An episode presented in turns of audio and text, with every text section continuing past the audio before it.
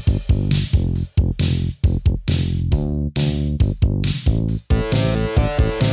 got you into a Remington party. What's my thanks? It's on the hallway carpet. I got paid in puke. Lick it up, baby. I got paid in puke. Welcome to Paid in Puke, a podcast where three women with names discuss movies about something other than a man. Paid in Puke is hosted by Annie Malone, Christina Barr, and Jessica Baxter. It's also a spoiler-filled free-for-all. You've been warned.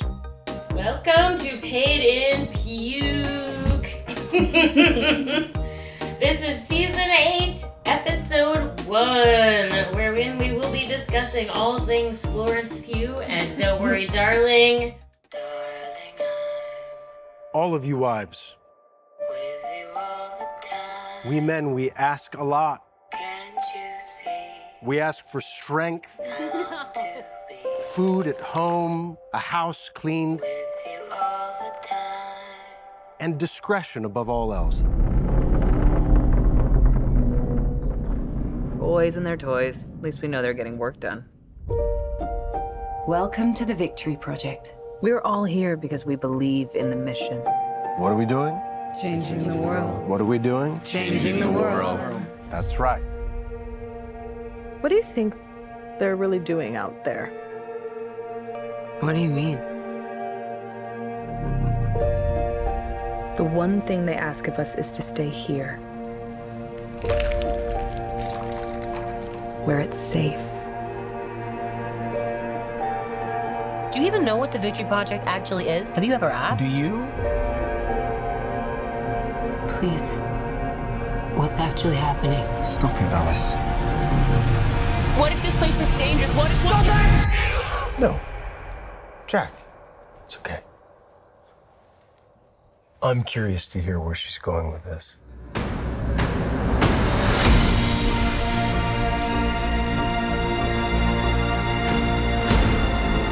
I need you to listen to me. They're lying about everything. We are not going backwards. We're pushing forward. Everyone is acting like I'm crazy. And I'm not crazy. Our life together. We could lose this.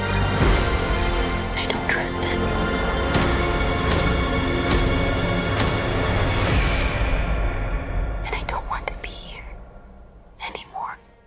Don't Worry, Darling is Olivia Wilde's 2022 sophomore directing effort, with a script by Katie Silberman, who heavily reworked the one written by Carrie and Shane Van Dyke. I am Jessica Baxter. No, I'm Annie Malone, but you can also call me Amy Green.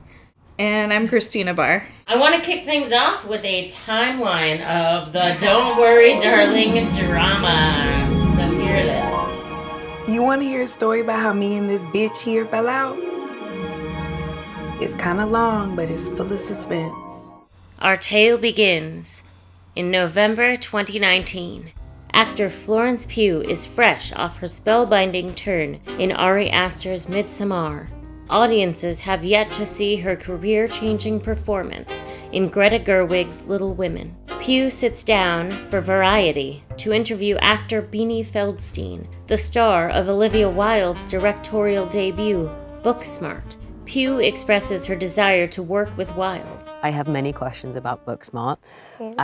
A, what was it like to work with Olivia Wilde? Because I am totally in love with her. And how was the shoot like with that many young actors? And what were the difficulties and what were the best days? Please fill me in. I think you and Olivia would be like, you'd be so drawn to each other because she's just as fearless as you are in her work on screen and off screen. I can tell. I think Olivia is a remarkable director. She's so fresh and energetic, and so I was believed in her so much. It was Olivia's kind of confidence in all of us that I think made us all rise to the occasion. I think Olivia and Greta share that in that every character in all of their movies just has a moment that makes them clear and complex and lovely and someone you want to watch for a whole movie of their own. I also feel like with films that size, everybody is so invested in the script that it becomes like this, everybody's making it. Totally. It's a everybody's making it, and everybody's lifting things, and everybody's eating everyone's food. And you're there for one sole purpose, which is you all believe in the script and you all believe in the team, and you'll do anything for it. Yeah. April 2020. Amid casting news for the follow-up to Olivia Wilde's Booksmart, Florence Pugh posts on her Instagram, @Olivia Wilde just tagged me in a picture. Gasp number 1. @Olivia Wilde casted me in a film. Gasp number 2. @Olivia Wilde is my idol and allowed me to be a part of this feckin' incredible cast. Shia, Chris, gasp number 3. September 2020. Problematic actor Shia LaBeouf, originally slated to star opposite Pugh in Don't Worry Darling, leaves the project. Deadline reports that he's exiting due to a scheduling conflict, but Variety reports that he, quote, displayed poor behavior and his style clashed with the cast and crew, including Wilde, who ultimately fired him, end quote. Dunkirk actor and former One Direction singer Harry Styles is soon announced as his replacement. Wilde later says that Harry was her first choice, but he couldn't commit due to his touring schedule. The pandemic freed him up. November 2020. Olivia and Ted Lasso star Jason Sudeikis announced the end of their 7-year relationship, which involves shared custody of their 2 children. Production on Don't Worry Darling is halted for 2 weeks after a member of the crew tests positive for COVID. Pugh, Styles, and Pine are all quarantined on location in Palm Springs. December 2021. Wilde gives an interview to Vogue, which highlights the sex in Don't Worry Darling, saying she, quote, realized how rarely they see female hunger, and specifically this type of female pleasure, end quote. January 2021. Wilde and Styles are spotted holding hands in public. People magazine reports that based on the actor's behavior on Don't Worry Darling set, quote, everyone saw it coming, end quote. February 2021. Wilde conducts an interview with promising young woman director Emerald Fennell for Variety's Directors on Directors series. She explains her no-assholes policy on the Don't Worry Darling set. Quote, it puts everybody on the same level. I think that it is an unfortunate part of the kind of paradigm that has been created over the last 100 years. The idea that great art has to come from a place of discomfort and anxiety. End quote. She never mentions Shia or his exit in this interview. February 13th, 2021. Don't Worry Darling filming wraps. April 2022. The Don't Worry Darling press tour begins. Wilde presents the trailer at CinemaCon. A process server approaches and hands her a manila envelope marked personal and confidential. I want you to imagine a life where you have everything you could ever want, ever dream of. Not just the material, tangible things like a beautiful house and perfect weather and gorgeous cars. This is for me, right now. Very mysterious. I'm going to open it now because it feels like it's timely. Is this script? Oh, okay. Got it. Thank you. But, you know, and gorgeous cars, but also the things that really matter, like true love with the perfect partner, real trusted friendships, and a purpose that feels meaningful. Deadline reports that the envelope contained legal documents from Sudeikis that were meant to establish jurisdiction relating to the couple's children. A source close to Sudeikis claims the actor, quote, had no prior knowledge of the time or place that the envelope would have been delivered, as this would solely be up to the process service company involved, and he would never condone her being served in such an inappropriate manner, end quote. This same month, Harry Styles releases the single As It Was, which contains the following lyrics. Come on, Harry, goodnight to you. Nothing to say when everything gets in the way. Seems you cannot be replaced, and I'm the one who'll stay. You know it's not the same as it was.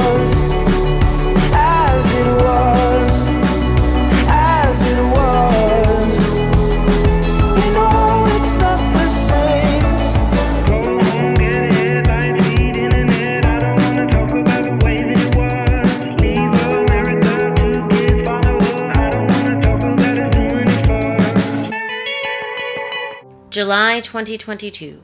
People have started to notice that Flo hasn't mentioned Don't Worry Darling on Insta, despite posting about other work and adventures. The fire is fueled on July 21st, when Wilde posts a shot of herself in the editing suite with a close-up of Florence Pugh on the monitors and the caption, quote, "Watching this woman work was such a fucking thrill. Cannot wait to show you more," end quote.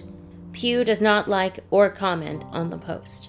July 30th, Page Six runs a story claiming that Pugh and Wilde have had a falling out over the latter's relationship with Styles. Says a source, quote, "I can tell you for a fact that Flo seeing Olivia and Harry all over each other on set did not go down well, as Olivia was still with Jason when she first hooked up with Harry.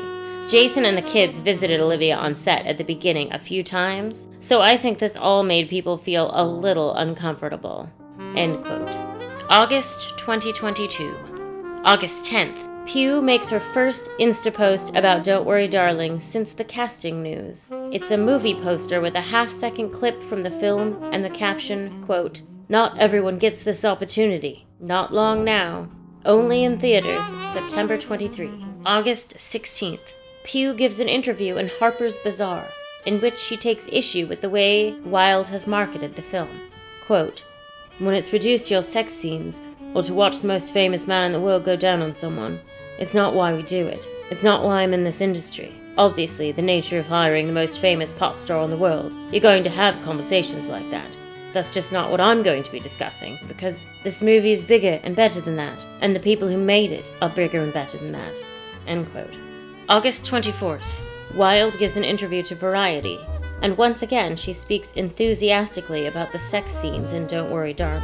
Quote, "It's tea time in London and Olivia Wilde is talking about the O word.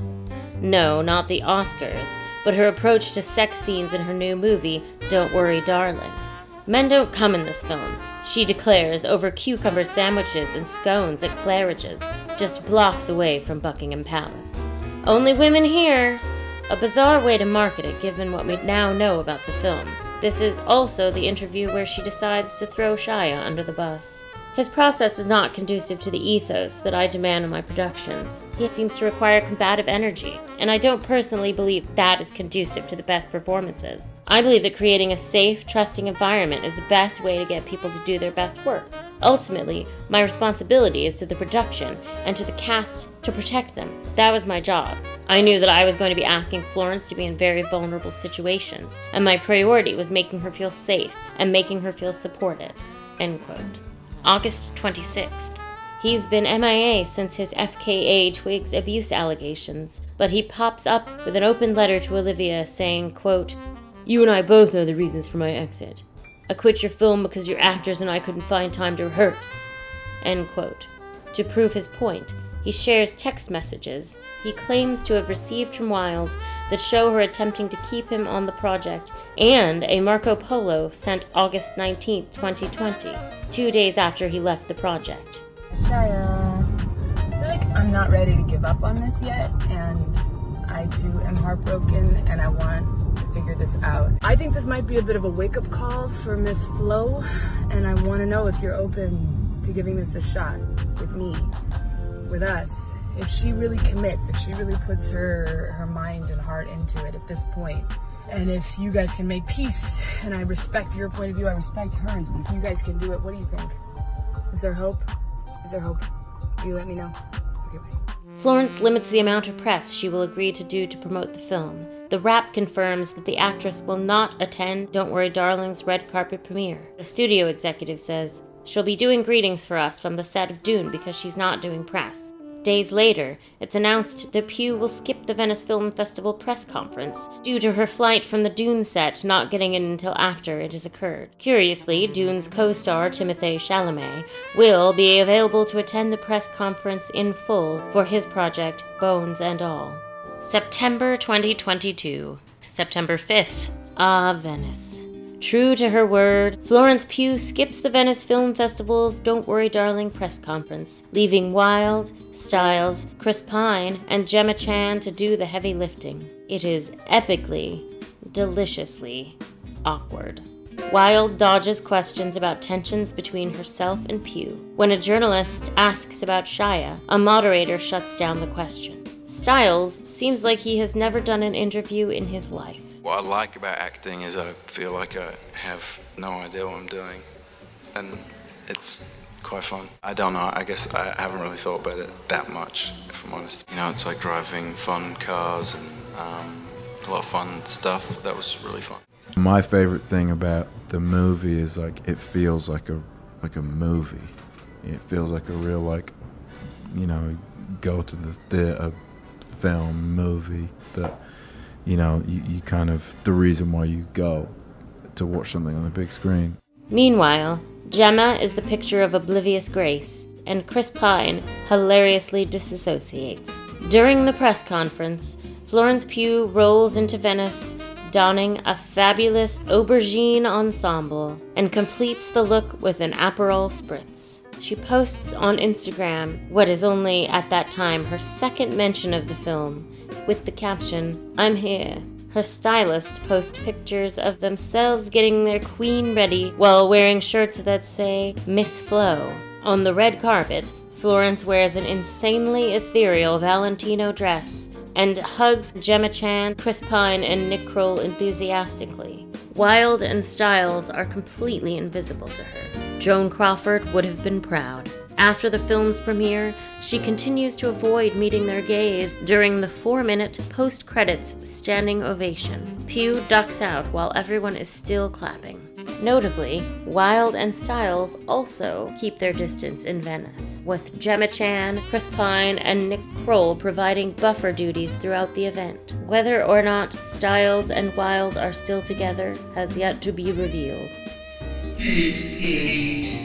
Desperate for answers, the internet notices that Chris Pine made a weird face when Harry Styles took his seat next to him at the Don't Worry Darling screening. Twitter spins that moment into a whole thing. Did Harry Styles spit on Chris Pine? Twitter studies it for about 24 hours with multiple angles and some hilarious edits and discourse. Up until this point, Harry's people have been completely silent, but they clear this right up. Harry Styles did not spit on Chris Pine. Editor's note: I like the theory that Chris Pine just forgot where he put his sunglasses, and then he sees them in his lap. He is later seen putting them on just as the lights dim. September 8th, 2022.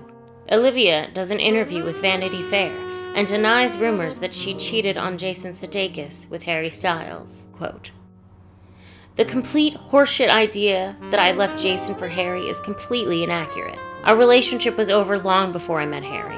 Like any relationship that ends, it doesn't end overnight. Unfortunately, Jason and I had a very bumpy road, and we officially dissolved the relationship towards the beginning of the pandemic. We were raising 2 kids during lockdown, so we co-parented through that time. Once it became clear that cohabitating was no longer beneficial for the children, it became the responsible thing to not, because we could be better parents as friends who live in different houses." End quote. September 19th, New York premiere. Florence Pugh does not attend. Neither does Chris Pine. Instead, they tag team on a pre-recorded IMAX intro. September 23rd, 2022, release day. Florence Pugh uses her now 8 million Instagram follower platform to boost news about women protesting oppression in Iran. She knew people would be checking her account to see if she was saying anything about the film, and she wasn't. September 25th, Florence posts what many suspect is her one contractually obligated social media post to promote Don't Worry Darling, a series of photos from the shoot. The cover shot is Flo sitting in a makeup chair with pointer fingers up both nostrils. Enter actor Kiki Layne, best known for films If Beale Street Could Talk, Coming to America, and The Old Guard. The actress, who plays Margaret in the film, posted the following to her Insta. Quote, "The best thing about hashtag Don't Worry Darling is that I was lucky enough to meet at Ariel Stachel. They cut us from most of the movie, but we thriving in real life. Love you, Ari. Heart emoji, heart emoji, heart emoji, heart emoji. Hashtag got my check. Hashtag got my man. Hashtag everything happens for a reason. End quote. Layne shared photos with Stachel, a 2018 Tony Award winner for The Band's Visit, who commented, quote, "My love, you are a queen, and your talent shines so bright. I was thirsty then, and I'm thirsty now." End quote. Gemma Chan, one of few other actors of color in the film, also comments with a heart emoji. Opening weekend, Don't Worry Darling earns $19 million domestically and $30 million worldwide against its $35 million budget. Drama, drama, drama. Holy fucking shit. Let's get into this movie.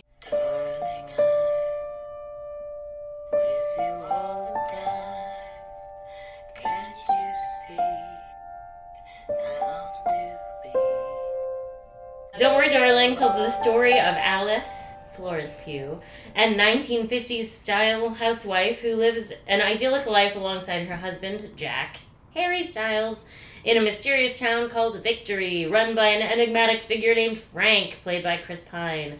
Don't Worry Darling also stars Olivia Wilde, Kiki Layne, Gemma Chan, Kate Berlant. Shut up. Hot Probs is on. Oh, shit, yeah. I feel like we should start with Hot Probs. I just feel like we should just kick it off with that. Some hot probs, for sure. All right. For sure.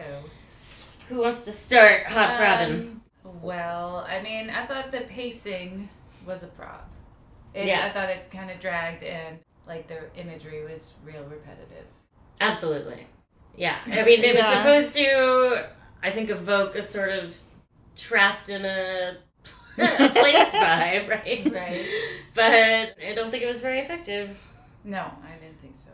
Yeah, I thought the twist, it was sort of like tacked on in the end. I felt like they should have had the twist come earlier because there was so much in the movie of Alice just being like, something's weird. Something's weird. This is weird. Or maybe there could have been like less, this is weird. Yeah. And have it just be more about the interpersonal drama. Right. And then have it. It's interesting that you say the twist came too late because I read both the original script by the Van Dykes, who are related to Dick Van Dyke, I forget how, and the shooting script, and both reveal the twist at the second act. And I feel like it was much more effective in both of those cases. Because I was saying when it was getting towards the end, one of my hot problems was like, whatever the actual thing is, it's like too murky. She's getting close to something. What did she see? What are they really doing at the Victory Project? I mean, it was like enough of like, okay, we know there's a thing, you know. Yeah. It kind of felt like a TV show, like the way a TV show would parse it out. Yeah. It just needed to come sooner. And I also, just going along with what you were saying, Annie, about the repetitiveness, I feel like Olivia Wilde did not know how to direct a genre picture. Mm. And when I mentioned this to my husband, he was like, what genre would you say it was? And I was like, sci-fi? And he's like, I thought horror. And I was like, yeah, I guess it is supposed to be horror. Like, I could tell she was going for something. And there was a funny tweet about a white woman doing a Jordan Peele movie. It's not really clear what genre she's going for. She needed to sort of commit to one. I guess when you think about the influences, there's Suspiria and Rosemary's Baby. Those are both definitely pretty firmly horror, but well, there's also Clockwork Orange. Yeah. I saw that same Jordan Peele tweet, but I was like, I don't know, it's like an Ira Levin movie. Yeah. But, so that's because Jordan Peele was cribbing Ira Levin. Right. I feel like whoever wrote that wasn't aware of Stepford Wives, because it's like, all right. I think it's Jordan Peele in the sense that it's like the way that he modernized the Ira Levin look. Also, like the guys in the red jumpsuits, I thought. Oh, yeah, that reminded me of Us. Yeah. I thought that was too evocative of Us. You know. Very much so. And in the shooting script, it was written as just like the milkman and the post van. Yeah. That's kind of even more scary. Because it's like they're people, right here. They're here all the time. They're always watching you and you can't trust anyone. Mm-hmm. The idea of civil servants working for Frank. Yeah. Like they're among us. Yeah. Yeah, I read a lot of, like, the Letterboxd reviews. They did mention that. Like, Get Out for white women. Not for white women, but... Or, I don't know. By white women. By white women or something. Yeah. I don't know. Yeah. I just remember, like, I saw, like, a lot of people commented that. It seemed like she borrowed a lot of stuff from other movies. Mm-hmm. It's like she took all these successful things that from other movies and put them all together. Like, but didn't really understand why, is the vibe I was getting. She was definitely doing a Rosemary's Baby thing with the doctor and the paranoia and is she crazy? Most of my patients have had nightmares. I have some pills I can prescribe for that. But it also felt like it was by someone who had been told what that experience is like and hadn't experienced it themselves. Mm. Yeah. It's really been hard for me to put my finger on what it was that bothered me about it, but there's definitely something in the direction that feels disingenuous to me. Right, and yeah, like, so what's the point of like, Booksmart, you? Where I felt like she fully understood the comedy vibe and nailed it, and that really felt like her wheelhouse. And then the direction here feels really forced, like almost like someone was like, you should follow it up with the genre picture, and she was like, okay, I guess I'll figure out how to do that, and it didn't quite work. Yeah, I see what you're saying. Like, it's a thriller made by someone who's not a fan of thrillers. Yes, you know? Thank you. Yeah.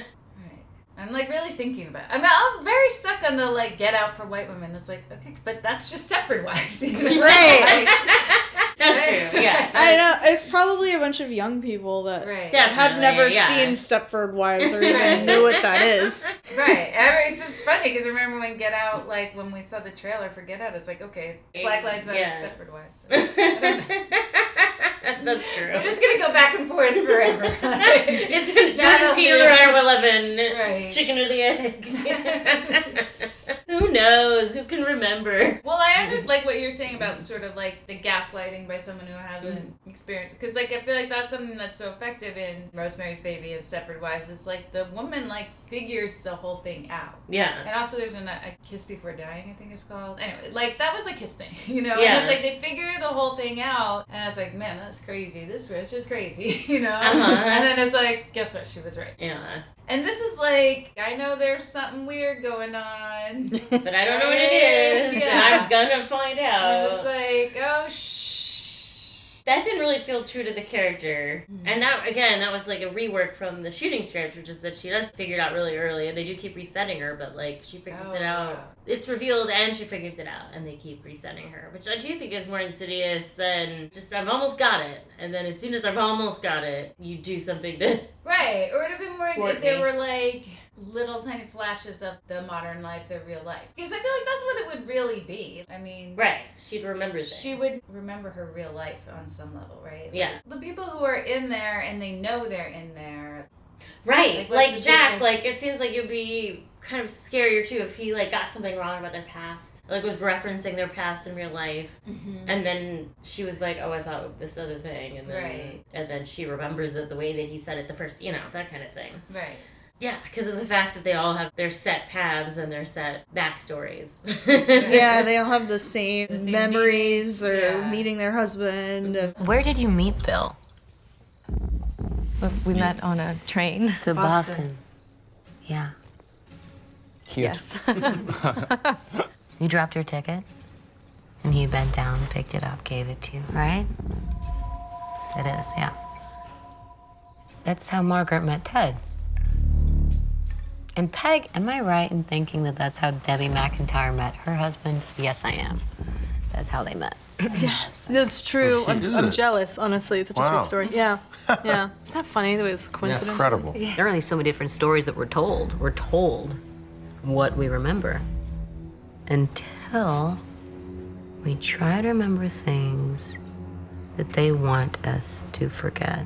Remembering your real life or knowing that something is wrong or this isn't real is like a bug in that universe. You have to be like electric shock therapied out of that. It was really sick. That kind of thing. Right. Delusions, memory problems, hysteria. We saw these issues with Margaret and know that it's completely curable.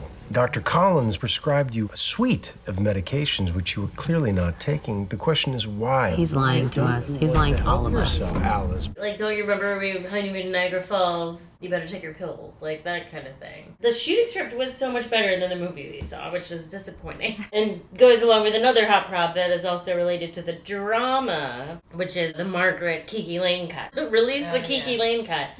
It does not make any sense that they cut her character. Why did they do that? Right. She's so pivotal. And Alice is always referencing her friendship. Like, this is supposed to be her best friend. And they start the movie with her best friend gone, basically. Mm-hmm. And she keeps being like, she tried to warn me. And it's like, well, when did she do that? Right. We didn't see that, show that. And it's all that stuff happens off screen, but she's so important. And that's really weird. It's such a weird decision. Yeah. It's a movie I feel like has a weird blind spot with race, because it doesn't seem like race is really a factor in the 1950s, which feels like not right, you know? And yeah. I guess like it sort of does make sense when you realize what's really happening, you know? Yeah. I mean, it would have been nice if they'd said something about it, or at least to try to address it, if it'd be like, the reason it's not a factor is because we're in this idyllic community we've created. Like we're so progressive or something. And that actually would have been kind of a nice cover almost for why they're so separated. Because he does keep referencing the outside world and how bad things are there. But it's like, no, here we're very much into sweeping people of color aside and silencing them as well. And getting them to leave as soon as possible.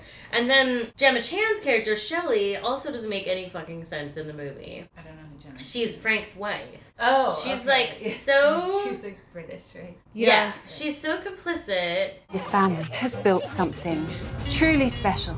It's a different way, a better way. And then at the end, she's like die all men. I still don't know if her character was gonna take over now, or if she was suddenly mad about him and wanted revenge and was freeing herself. They don't make that clear at all. And in the script, they cut some of her scenes too. In the shooting script, she kind of wakes up and is like, oh, I want to free myself. And that part is clear. And she just has this one little pithy line in the movie that's like, it's my turn now. It's your turn to what? Like, leave or become Frank or what? I just don't know what that was supposed to be. I thought that Frank wasn't depraved enough or something. I don't know. He just seems like an idiot kind of. Like a real... sick. I don't know. What is the enemy of progress? Chaos. Yeah. Nasty word. I mean, he was like menacing and stuff. There was just something, I don't know. He's just annoying guy that you'd get stuck talking to at a party. I don't know. I've been waiting for someone like you, someone to challenge me. Yeah. He didn't seem smart enough to have devised all of that. He just seemed like a really attractive... I guess I just didn't find him as scary as I thought I was supposed to. He was just more annoying than menacing. That, like, kind of worked for me. Like, I feel like that's part of what the movie is trying to say is white men are so used to being, like, the default main character, you know what I mean? And it's like, you can be someone who's, like, so average. He's, like, an average white guy who just thinks he's the king, you know? Yeah. Outsmarted everyone. Sort of, well, just like that, he's just sort of by default on top, you know? I mean, and also, like, he's based on Jordan Peterson, who has, like, that's so embarrassing, that guy, you know? I mean, he's pretty ineffectual. That's very true. That's a good point. I thought the marginalized were supposed to have a voice. I forgot about that. I do like that idea. And then, it's not clear in the movie, but there is a case to be made that this is just technology that exists already that they repurposed. And that's why it doesn't work very well. They're not, like, some geniuses that created this world. Yeah. Like, he's maybe some guy that got fired from the company that created this technology and was like, I'm just gonna go make my own MLM, basically. Create some MLM. It's so crazy that he's just I'm gonna make worshipped. My own society where people, like, want to be with me. Well, that's, I was like, I want to go back to a time when, you know, like... my genius was appreciated. Yes. My vision. And all those guys, I did think that was really effective. Is that it seems like all the guys are so obsessed with him. That's like the best thing that Kroll does is be so thirsty for Frank. Right. I kind of thought when it goes to the present day and, like, he's this dejected husband at the computer or whatever, and he's supposed to be, like, an incel, but an incel being married or having a wife, like, that's not, that's like, the not usual incel. I think it's supposed to be, like, a rabbit hole he goes down. I don't think this works very well, but I did sit for a long time trying to figure out, because it's very clear to me that they're trying to make his character sympathetic. Oh. And I don't think it works at all. It doesn't. But I think that's part of it, is that he's supposed to be this devoted husband who was earning more than her, and then he loses his job. And there's one line in the real world where he's like, how am I going to take care of you now? And she's like, it's fine, I still have my job, we'll pick up some more hours. And that's when he, like, starts going down the rabbit hole with the website. And she's gone for 30-hour shifts, and she doesn't see this happening. That is supposed to make him sympathetic, and then also the Pinocchio dance at the club. But I don't think that Harry Styles is a good enough actor to pull this off. But I think he was supposed to be showing, like, some sort of nuanced anguish when he's dancing. Like, what have I gotten myself into? And I want to go comfort my wife, but I can't because I'm dancing with this guy. And I don't think any of that is coming through, but I can see him sort of trying to, like, I did my recollection of his face in that scene. He was just like, I'm trying so hard. I don't like what's happening. I mean, definitely hot prop is Harry Styles acting. Not great actor. Yeah. I thought he was, like, fine, but I think I was expecting so bad. Like, I don't know, I thought it was fine, but I didn't feel like I was supposed to feel sympathetic for him, especially in the modern, but, you know, I mean, I felt like what it was, not an incel, but, like, how men find it emasculating if their wives are successful in any way. I don't know, I would never be sympathetic to someone who is, like, their wife got home from work and he's like, you didn't make dinner.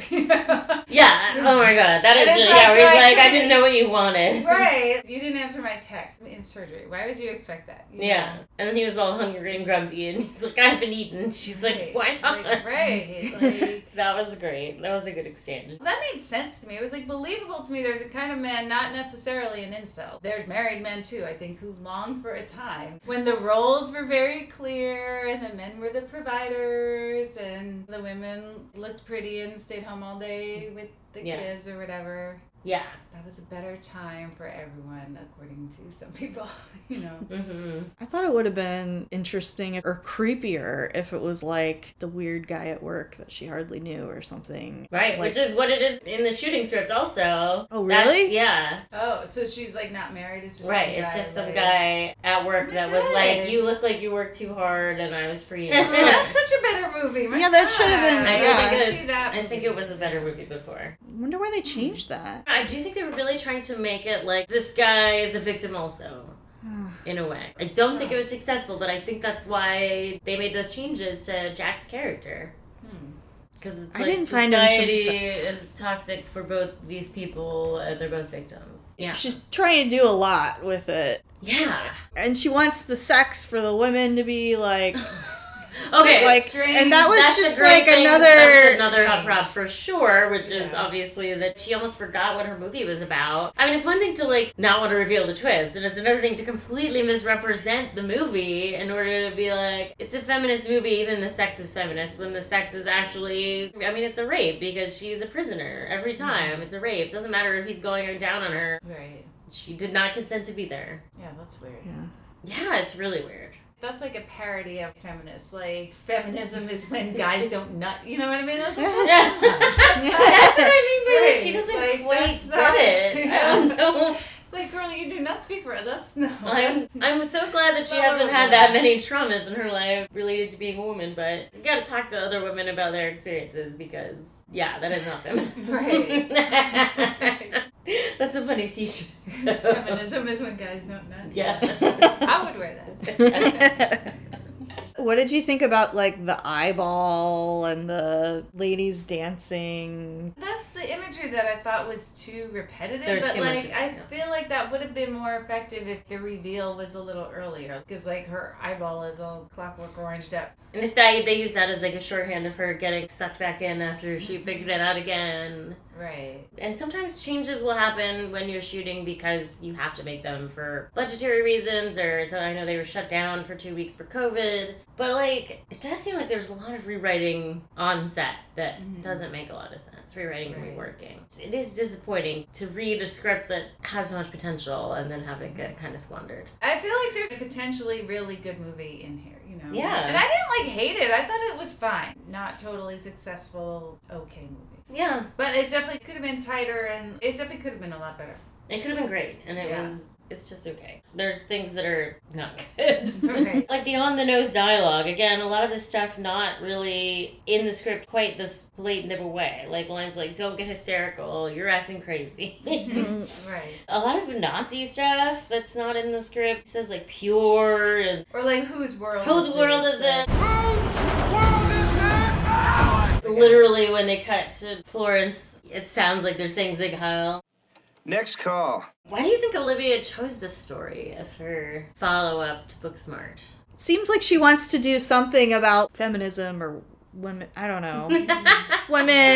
I don't know. I mean, I feel like you read the original script and it seemed like a potentially good movie in there, you know, probably because it felt like she could make a good movie out of it, you know. There were so many beautiful Palm Springs and the clothes and the hair and clothes. Stuff. Yeah, I love, like, the look. All the women like their looks. I really, really like it. Yeah. Stylistically, it was gorgeous. Yeah. And there were some fun shooting locations. Like, Frank's house is, it's like a famous home in really? Palm Springs. It is the Kaufman Desert House. It's made famous by Slim Aaron's poolside gossip photo. Oh. And then the Victory headquarters is the Volcano House in the Mojave Desert, which was owned by Huell Hauser. Who's that? Television personality. Oh. Mm-hmm. Huell was one of a kind, a down-home, folksy voice bringing us the hidden treasures of California for 3 decades. Hi, I'm Huell Hauser, and right now I'm riding high up over the beach here in Santa Cruz, one of our state's most beautiful and historic communities. He donated the house to Chapman University in 2012. Oh, my former brother-in-law went there. Oh. And then there really was a nightclub called the Dollhouse in Palm Springs in the 1950s. That's the club in the... It's the Dollhouse nightclub. Oh, right. Where Dita Von Teese is there. Did they kidnap Dita Von Teese in the world of this movie? Oh, right, yeah. Shelley's like, I have a special surprise for you. And it's like, Dita Von Teese is tied up in her house in real life. Not everybody is real. Like, the kids aren't real. That's true. Maybe she's not real. Just program things. Yeah.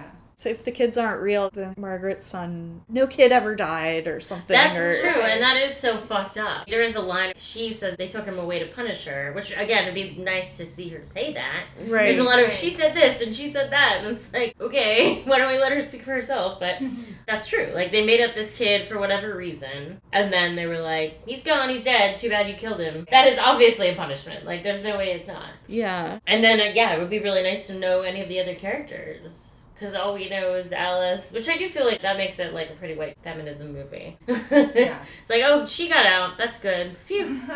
Right. Alice is fine. Movie's over. Right. Don't worry about anybody else. It sounds like Margaret has a very interesting story herself, and I'd like to know why she had a fake kid. Was she one of the people who wanted to be there initially? Maybe like she couldn't have kids or something, or maybe she didn't want kids and her husband made her go here so that they could have a fake kid together. Yeah, or like what's her name?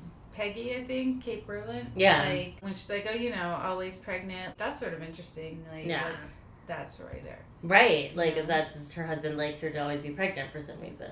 Right. Or did she, lose a baby or, or, what? I feel like there's something there, too. Is she literally always pregnant? Right. That would be interesting to know. Mm-hmm. And then, why does Bunny know? That doesn't make any sense. Who is Bunny? Bunny is Olivia Wilde's character, where she's like, I'm here by choice, I chose to be here, but I still know that my kids are dead. Why does it help you to be in a simulation and know that your children are dead? Like, why not have your memory? That, I feel, made sense to me. Really? Yeah, totally. I want to live in a simulation but still know that my kids are dead. People are there either with their own knowledge or not. Like, she knows that she's there. But, her kids are there. I mean, that makes sense to me in the way that in the universe of the movie, you're living in the simulation, but that's your life. You're living that day to day, so her kids are there, It seems like it wouldn't lessen the pain.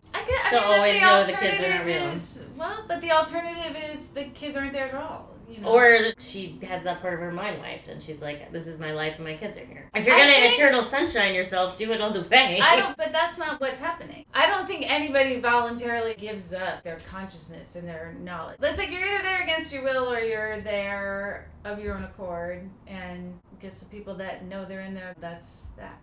I don't know, that part made sense to me totally. I mean, I guess it's like, okay, I'm leaving this world for that world.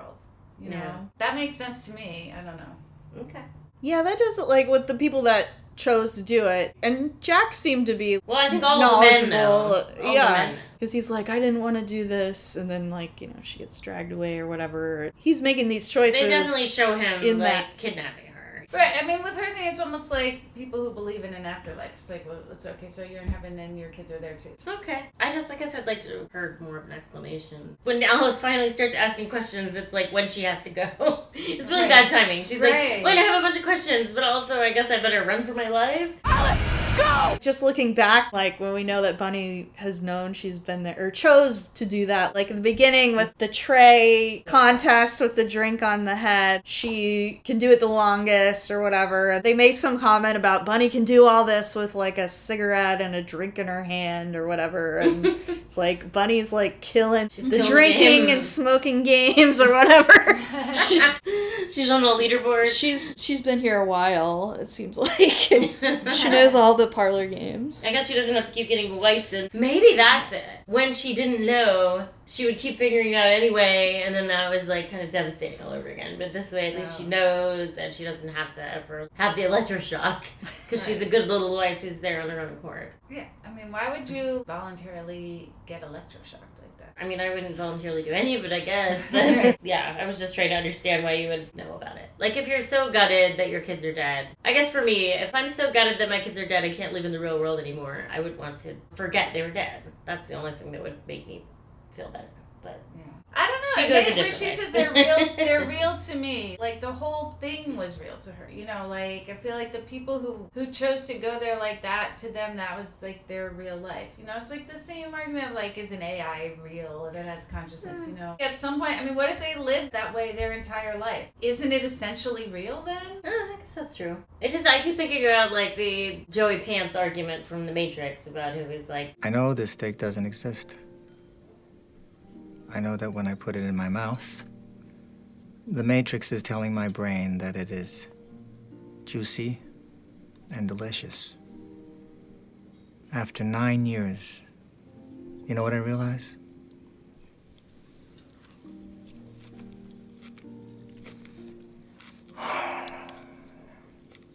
Ignorance is bliss. I can't live here because I know the steak isn't real. But I guess it's just different ways. Isn't he like the only one in the movie that feels that way, right? Mm-hmm. So it's just denial, baby. Lots of people can live with that. Yeah, I guess so. I didn't like the thing with the saran wrap over her face. Like, I thought it was supposed to be effective and it was kind of goofy. Yeah, what was she trying to do with that? I don't even know. See if she could, if she was dreaming or wake herself up, or I thought she was kind of out of nowhere. This girl's going crazy. Yeah, but we already kind of knew that she wasn't at that point. Yeah, the part where she's washing the windows and she gets pulled into the door. Yeah, there were so many moments like that where it's like, okay, something's off. Oh, we don't know what happened to the plane. It seemed like a thing, but. Yeah. It just kind of fizzled, I guess. Well, you see Margaret playing with, like, a red toy plane that was her son's. So maybe that was, like, a message from Margaret or something. Because it crashes right by the headquarters. Because Margaret's also talking to her through the mirror in the dance class. Oh, right. Like, they don't really ever explain that. They're, like, connected psychically or something, but I guess it's kind of implied. Again, I really feel like they should have shown them having conversations. Yeah. Or there's a lot of, like, I see her in the mirror, or I see her on the roof, or she called me on the phone. She, like, references a scene that she literally says she came to me and tried to warn me. And it's like, oh, did she? Like, can we see that, please? That was my interpretation of that, was that it's, like, Margaret's psychic communication. Because it's a big red plane, just like the plane that she's holding right before she jumps off the roof. That's, like, your kid's plane. But yeah, I mean, they spend a lot of time on imagery, and I feel like some directors could pull it off, but I don't think it was pulled off here. But it is really funny that she is like, I'm going to get off of this trolley and go try to help. Because she doesn't know that that's not really a plane there. Because when she gets there, there's no plane. Right. So she assumes something. But she's like, I'm going to go help. Like, how could she help? Right. Yeah. I'm going to go climb this mountain and get really sweaty and dehydrated. And then I'm sure I'll be able to help all of those people in the plane crash. Right. So that doesn't make any sense either. That's not helping her case that she's of her right mind, you know? And especially if she's supposed to be a doctor. Like, there's a couple things in the shooting script that are her doing some doctory shit. Oh. And they cut all that. Huh. Like, she, like, cuts her finger and then she instinctively fixes it really well. That's so much more interesting. Yeah. Like, if there were more hints to reality, I think that would have been way more interesting. I do, too. There's a lot of stuff that's just, you've seen it before. And one of those things in particular that just kind of irks me, because I know it's really taxing on the actors, is the scream underwater scene. And there is that in there. It's like just a dream moment of her underwater screaming, and it's like, why? That's really hard for the actor. All we want is to be treated like human beings, not to be experimented on like guinea pigs or patronized like bunny rabbits. I don't patronize bunny rabbits. Like, two of her are, like, almost suffocating, basically, right? Two stunts. Yeah. I mean, they weren't innovative. Like, if you're going for symbolism of she's being suffocated. More effective was this one shot of Jack kind of begging her to be reasonable or whatever, and he's kind of suffocating her with his body. Right. And she's like, I can't breathe, and she's pushing it on him. Like, I thought that was the most effective of all of the suffocating scenes, and the one that would be the least patronizing bunny rabbits of Florence Pugh, you know? I've already started underlining meaningful passages in her copy of Moby Dick, if you know what I mean. Well, I really liked Kate Berlant in this, like her subtle comedy. She's so funny. I love her. I loved how she's talking when they're at the shopping center, and she's like, we're moving closer to town, and it's like they're just building a street of houses behind them. Yeah.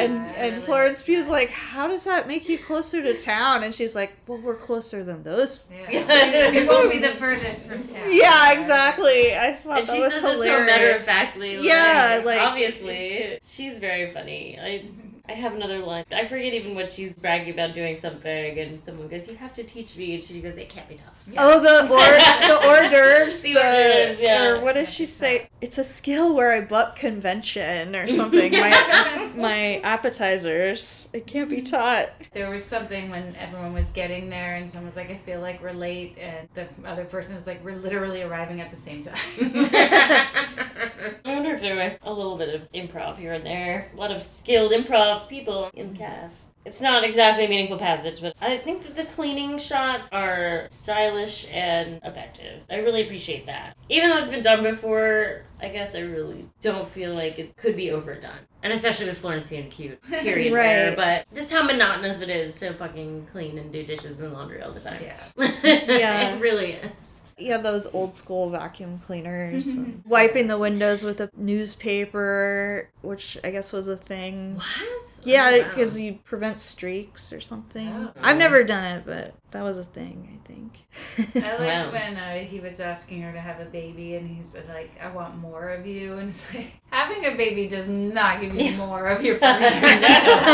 Right. But then he kind of cracks up to be like, I want a little you, which is like, yeah, it would be a little her. Having additional ones of her, basically, not more of her specifically. Well, that's good, because you would definitely not have more of her. Yeah, no shit. I thought it was especially cruel, too, that the kids were kind of pains in the ass, like a lot of them except for Frank and Shelley's kids, who were, like, perfectly well-behaved robots, and I wonder if Frank was like, I'm gonna make my kids not a pain in the ass, but everybody else's kids are. Because, like, Bunny's kids, aren't they always trying to strangle each other and stuff? Yeah. So maybe that's, like, what happens. That's the personality. Well, no, that's what... Shit, girl. Oh, wow, that's... I felt like her kids are always almost dying because they really die, you know? And that's what she's reliving is, like, she stops it. Oh, my God. Fucking hell. See, I want that in there. I don't want it to glean it all. You don't have to spell it out, but, like, it shouldn't be like that we have to sit down and try to give everyone a backstory ourselves. Right. There's a lot of interesting stuff that I feel like is almost there. Because I think that is interesting. If that's what she was like, okay, look, her kids are like always almost killing each other, and then we find out they really died, maybe some gruesome way. I feel like there's something there with the like always pregnant, you know? And how those things are, like, really traumatic for relationships. Like, a miscarriage will end a relationship, or not wanting kids with your partner will end a relationship, or kids dying. But, like, again, you have to infer all that. I thought it was funny with Frank's children. They make and serve the cocktails. Right. Bunny's like, okay. And then the kids, like... She's like, okay, bye. Take their cue and, like, walk away. Oh, yeah, I love that. Yeah. Yeah, just right. That little weirdo makes the best Manhattan I've ever had. I thought Bunny was pretty funny in some moments. Like, she had some funny stuff.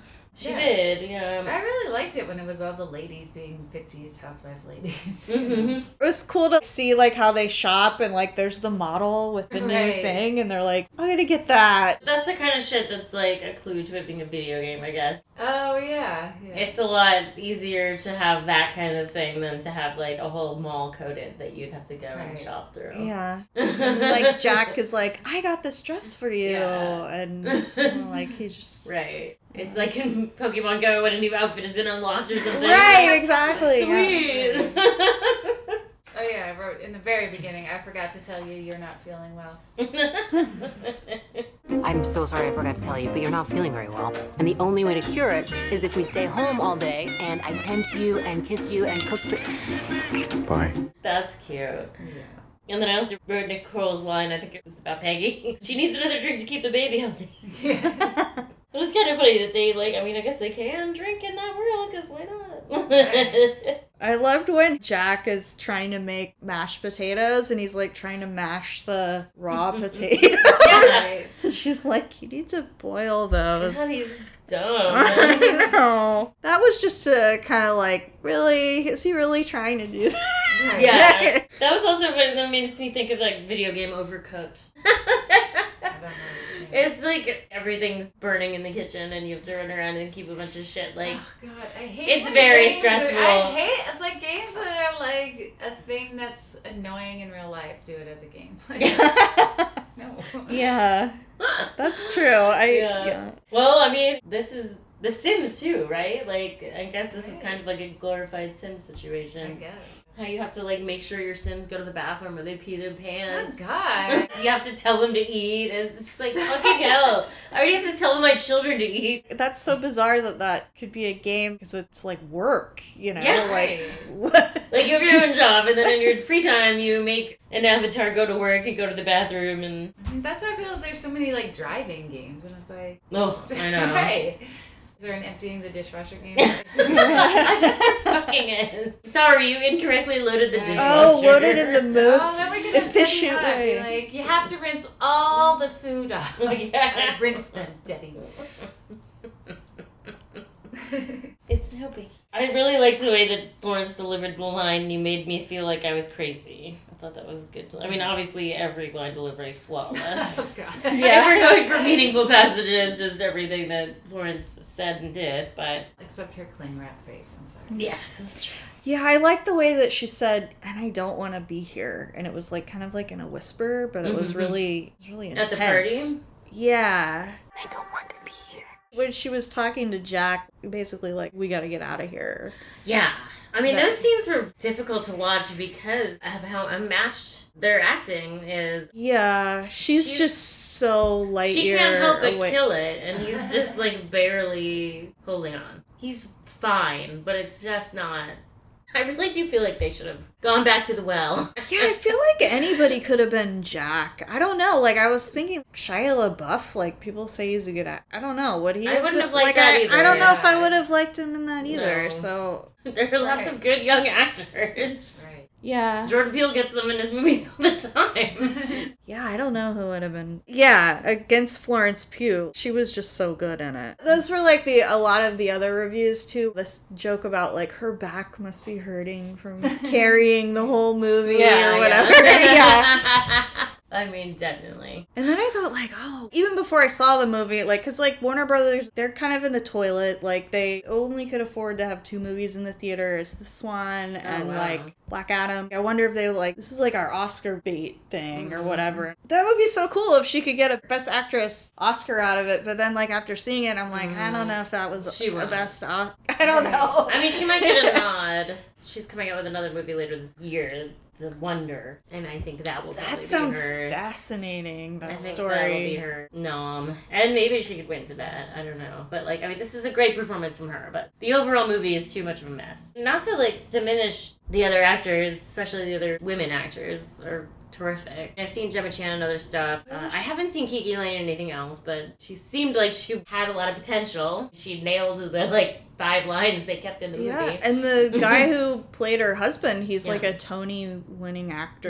Yeah. He's from Broadway. Yeah. A lot of talents. I think Chris Pine is fine. I just didn't think that character was very compelling. Right. I've definitely seen him do great stuff. What's his name? Timothy Simons? I thought he was good. Oh, yeah. I thought that was, like, really good fit for that.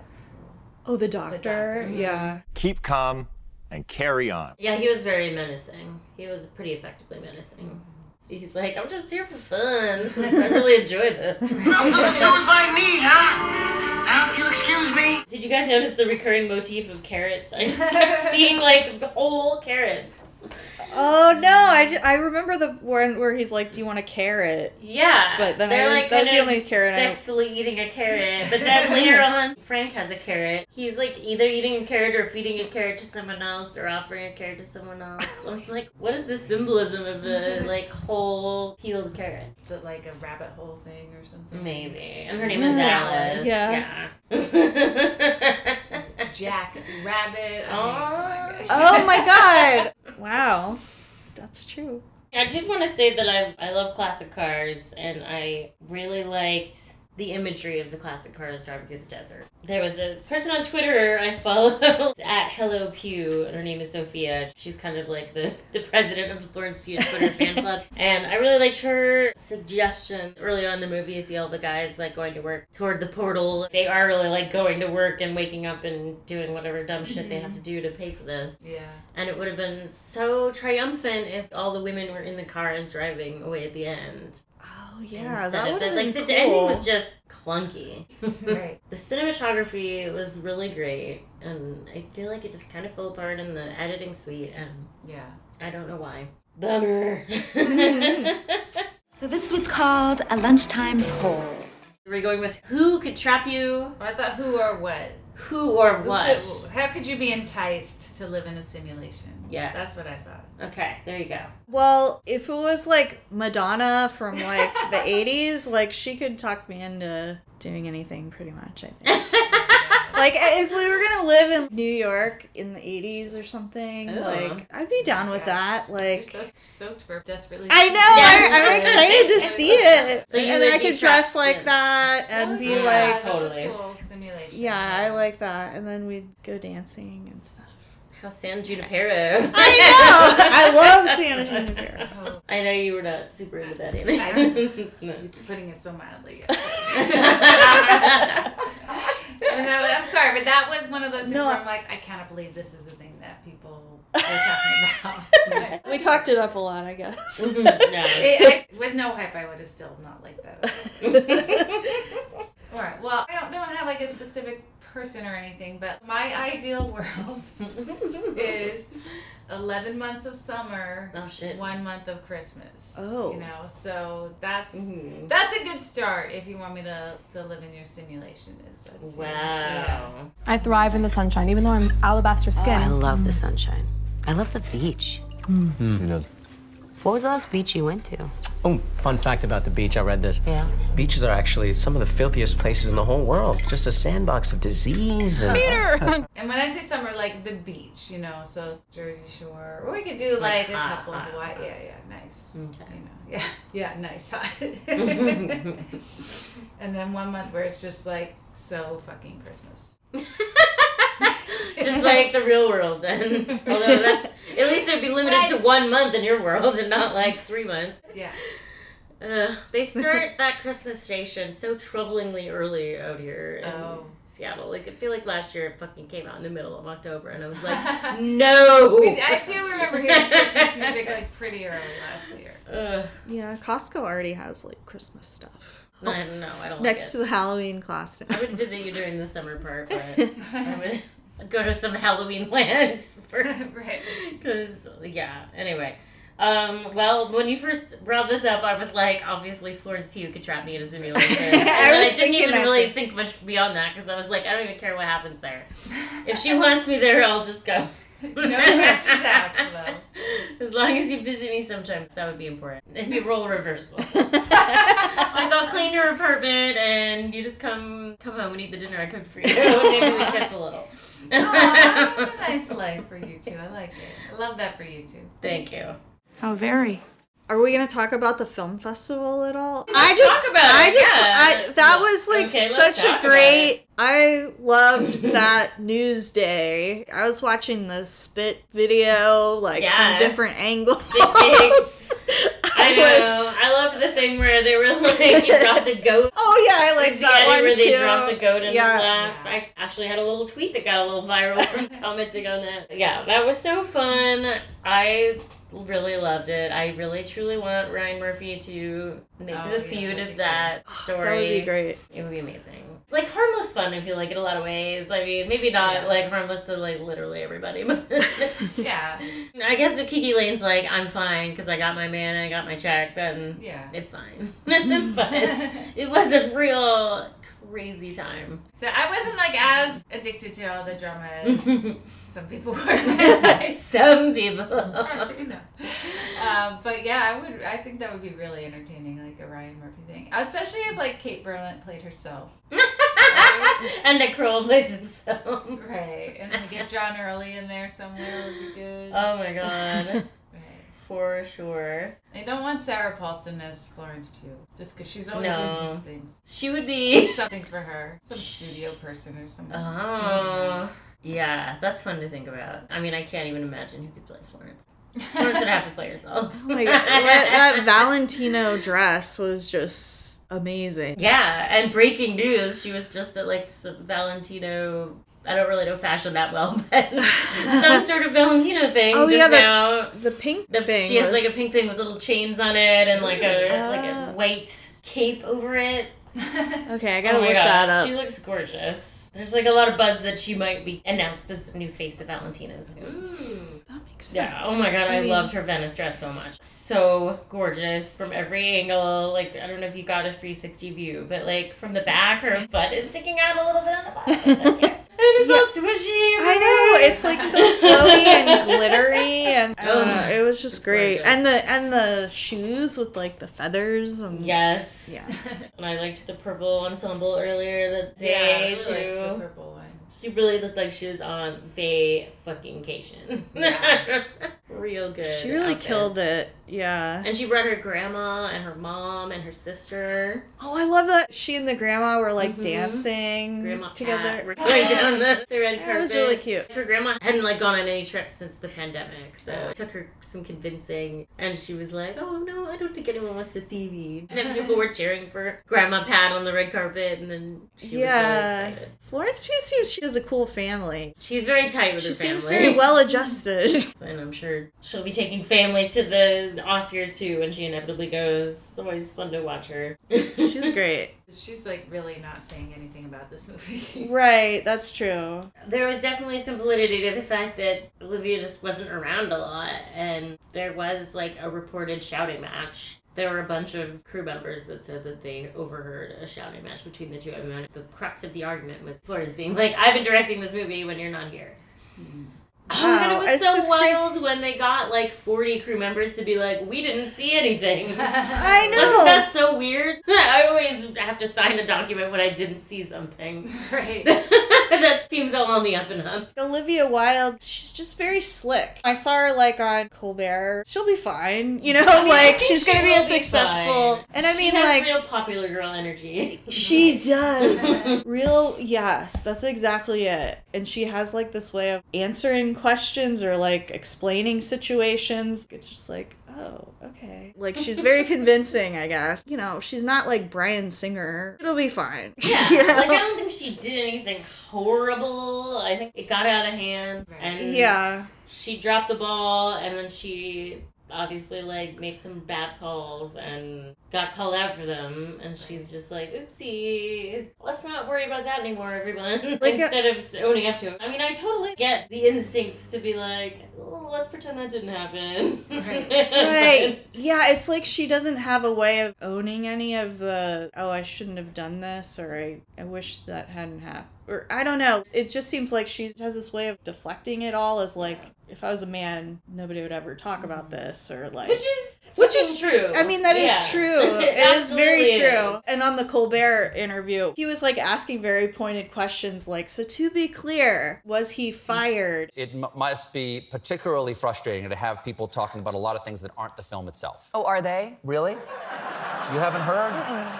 No. There were reports of feuds. Right. People analyzing body language. Yes. Private messages being released. Yes. Narratives and counter-narratives. Yes. Olivia Wilde, is there anything or nothing in that list you would like to clear up? Well, you know, it's kind of, it's interesting. The whole experience has sort of changed my way of thinking about the internet and how we choose to interact with it or not. Uh-huh. But really, it's kind of ironic because all of this is really what the film's about. The film is about the narratives we are fed and whether we choose to accept them or question their sources. Mm-hmm. And, you know, as you said, there were private messages that were released without context to try to make a situation look like something that it wasn't. Early on in the process of making the film, as the director, I tried to mediate a situation between people to try to see if they could work together happily. Mm-hmm. Once it became clear that it was not a tenable working relationship, I was given an ultimatum. I chose my actress, which I'm very happy I did. At the time, was I bummed that we weren't able to make it work? Sure. Did information about him come to light later that made me confident we made the right decision? Absolutely. So just to be clear here, did you fire Shia LaBeouf? We had to replace Shia.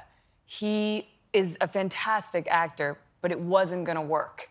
When he gave me the ultimatum of, you know, him or Florence, I chose Florence, and that was him feeling he was stepping away and me feeling like we were moving on without him. So are you saying, just to be clear here, because this is what people are parsing, okay? Yes, and please, I am a tribune of the people to parse this. Yes. So are you saying, and correct me if I'm wrong, that he wouldn't do the movie in the way that you wanted him to, there was no... and therefore he had to go, so he can say he quit, and you fired him, and both of you can think you're right? It's a question of semantics. No, but honest to God, is that it? Like, absolutely. Like, you, it has to be this way, and he said, I can't do that, I'm leaving, and you said, well, then you're fired? He said, well, then that's great, you go, and we shall move on. And it was that, you know, it wasn't going to move forward in the way that he wanted it to, and so he had to leave. It, you know... So who controls the narrative of that story? Is it the star who gets to say they left, or the director who gets to say you're fired?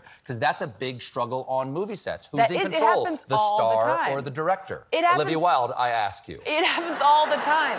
Her interpretation was, yes, I had to make a choice, and I chose my actress. And but Shia LaBeouf is like, I quit your film, or whatever, and it's kind of unfortunate that, you know, he's, like, trying to be relevant, or, like, trying to make his comeback story or whatever, and make him seem like he's a changed person, and this is the vehicle for it, but... And I have heard a theory that it's kind of plausible that it was, like, she let him think he quit... Oh. With the whole, like, oh, we couldn't find time to rehearse, and it was like, well, no, there wasn't going to be time to rehearse because he needs to go. And didn't know how to fire him. It was handled badly, and it seemed like one of those things where maybe it could have been like a harmless lie of like, we'll let him think he quit, but then later on, and like she's definitely doing that for publicity of like, no, I chose my actress and I have an asshole free set and I wouldn't stand for it. And that's when he was like, wait, hang on a second. And the pay gap thing, because she was saying like, that was the most offensive to me. It was, I was an actor and I wanted the pay equity to be not an issue. Yeah. And didn't she like resolve that after the fact? Well, we don't know for sure. We don't know for sure. But that's my theory, is that when that Shia thing came out, that was when she suddenly announced, oh, I'm not going to do any press. And I think she was like, okay, here's what we're going to do. And then it was like lawyers sat down. Like, we know that lawyers sat down. Right. And hashed something out. And I know that she had an issue with the fact that Harry Styles was making more than her, which... fucking fair, because first of all, he's not even in the movie nearly as much as she is. She's in almost every scene. It's insane that he would be even offered more than her for any reason. Like, he's been in one other movie where he didn't even talk, or that's crazy. So I do think that she was like, all right, well, I won't give any interviews about this if I don't have to do any promotion, and let's even this out while we're at it. Like, I don't know if that happened, but I bet it did. It's not like the director gets to decide how much people get paid, though. Yeah, but a director can push for it. Can lobby for that, sure. Yeah. The other quote, something that I kept replaying on the internet was like, at the press conference at Venice Film Festival, she's like, I don't think I need to say anything. The internet feeds itself. Yeah. And she's like, I think the internet is sufficiently nourished. She's very slick. She definitely has a publicist who feeds her. She's good at like reading her lines, the publicist. It's almost like, everything is perfectly crafted. mm-hmm. before she even... They're just like that's, anytime right. you don't want to answer. There's like five different lines you can say when you don't want to answer a question. And they all right. have... It's like acknowledge the drama but don't address it. You mm-hmm. know? I mean, that's just like a strategy. Yeah. Big CEO energy or something. It's interesting. I mean, I feel like someday someone will spill the beans and we'll know the whole story. It'll be a great day when that happens. And it sure has been interesting. Yeah. It's been a fun ride. Definitely. If you enjoyed this episode of Paid in Puke, please take a minute to rate us highly on your preferred podcast listening apparatus. If you did not enjoy this episode, no further action is necessary. Paid in Puke is hosted by Annie Malone, Christina Barr, and Jessica Baxter. Music by Silent Partner. Follow us on Twitter @PaidInPukePod, on Instagram @PaidInPukeSeattle, and on Facebook @PaidInPukePodcast. Thanks for listening. Lick it up, baby. Lick it